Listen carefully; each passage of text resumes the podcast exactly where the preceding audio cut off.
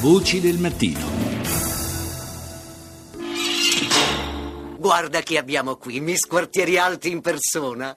Caspita, scommetto che è perfino titolata. Sì. E guarda che gioiello porta al collo.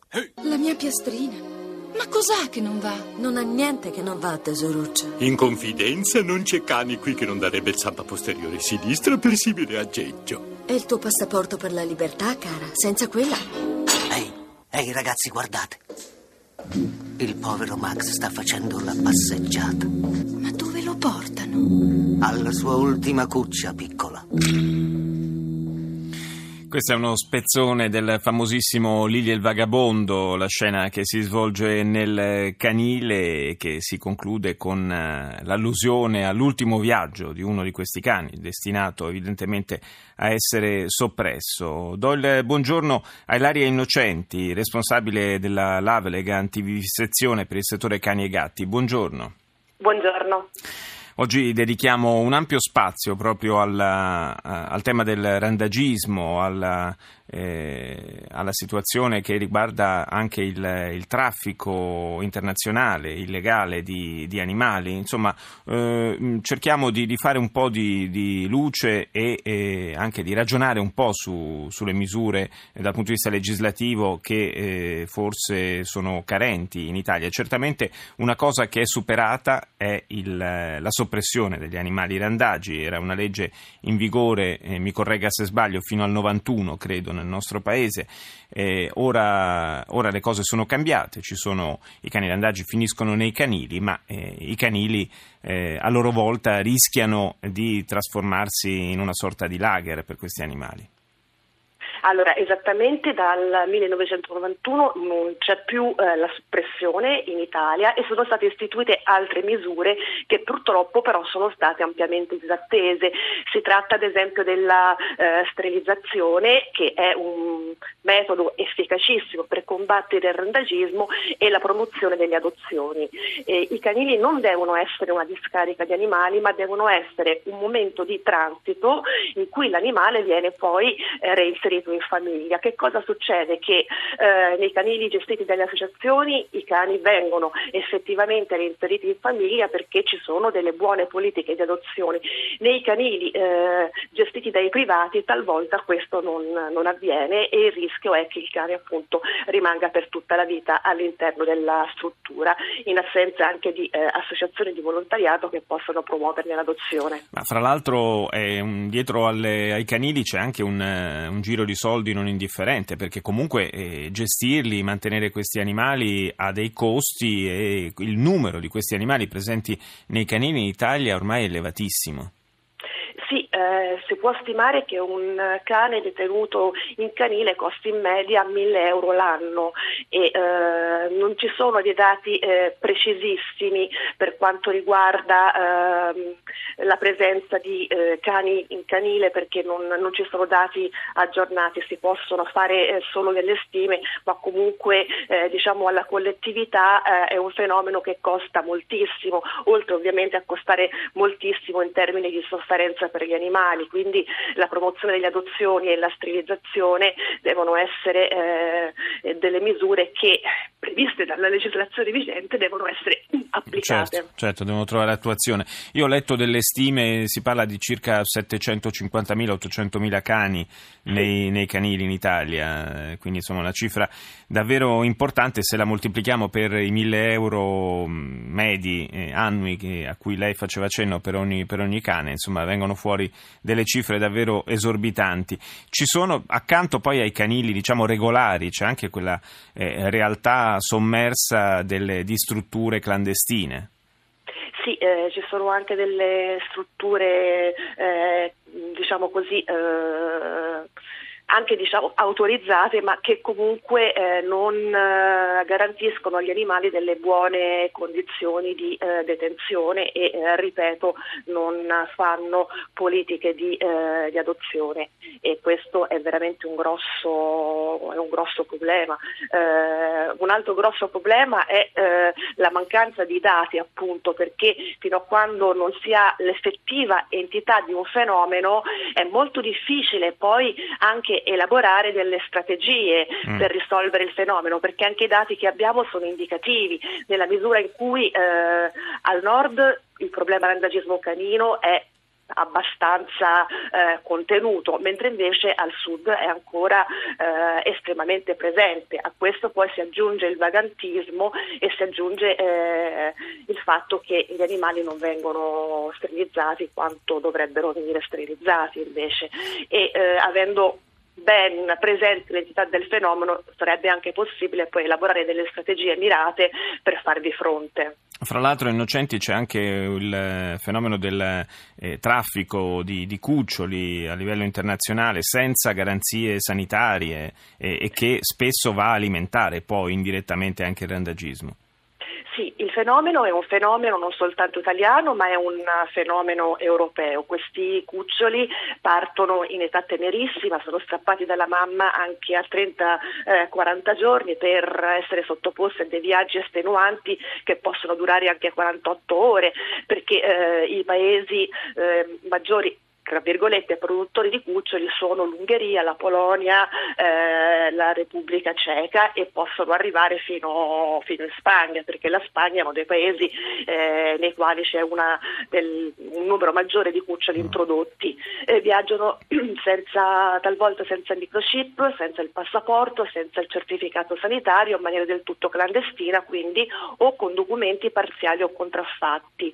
Le condizioni sono, di viaggio sono disastrose eh, perché possono viaggiare anche in auto all'interno dei bagagliai, eh, questo si è visto anche durante i controlli, talvolta si trovano i cuccioli anche non custoditi all'interno dei trasportini, ehm, con sistemi di areazione assenti, con climatizzazione assenti, eh, senza né cibo né acqua. La mortalità è alta, certo, arriva, cioè, è stimata intorno al 50% tra durante Caspita. il viaggio eh, e poi dopo l'arrivo nel paese di destinazione e diciamo così poi la, la vendita.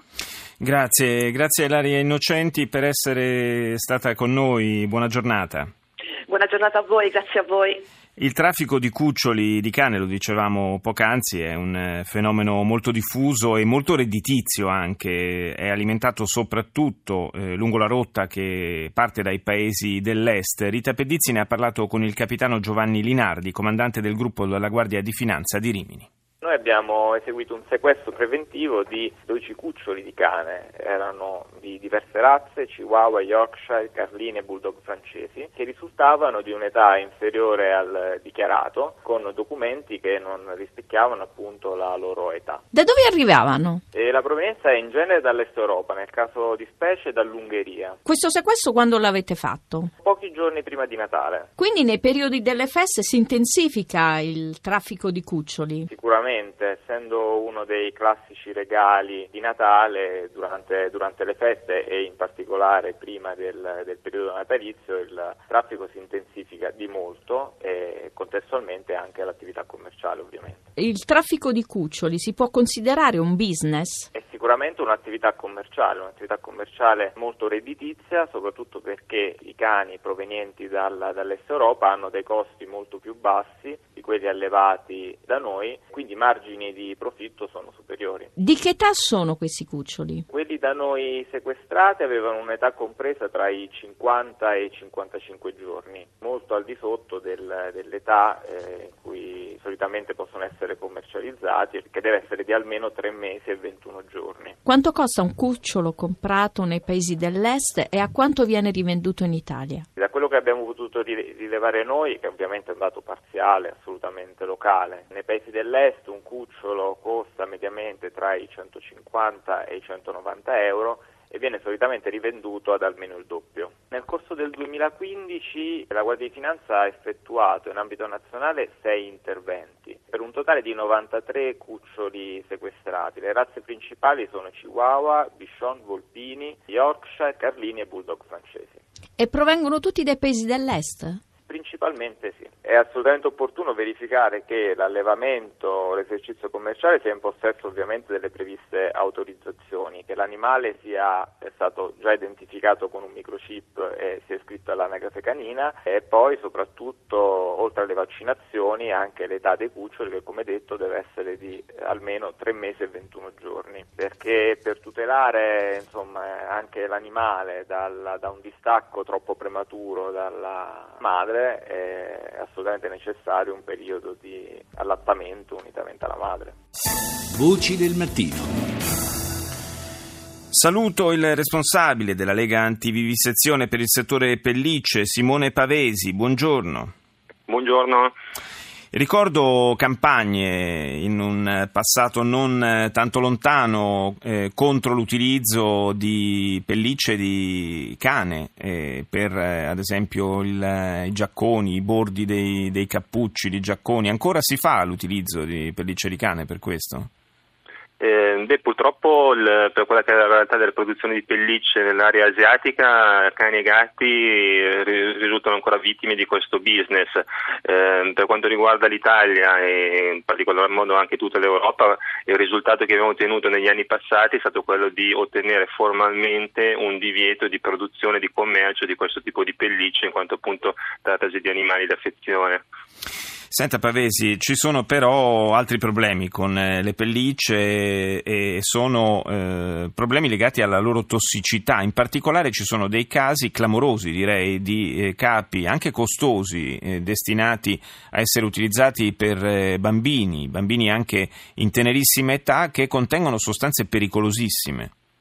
Eh, sì, questo è vero, l'abbiamo dimostrato in, nelle nostre due indagini chiamate Toxic Fur, eh, abbiamo dimostrato che i processi produttivi caratterizzanti le pellicce difficilmente risultano standardizzabili perché ogni singolo prodotto di pellicceria può contenere sostanze chimiche tossiche e cancerogene utilizzate nelle fasi di concia e in concentrazioni anche potenzialmente pericolose per la salute del, consum- del consumatore, tanto più se questo è in tenera età.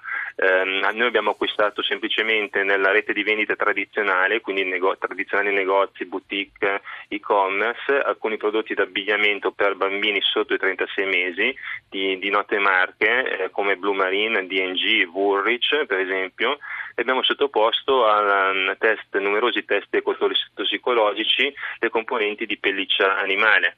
Quello che è emerso appunto sono del, delle evidenze preoccupanti per quanto riguarda la salute del consumatore che sono state anche confermate da test ufficiali del Ministero della Salute.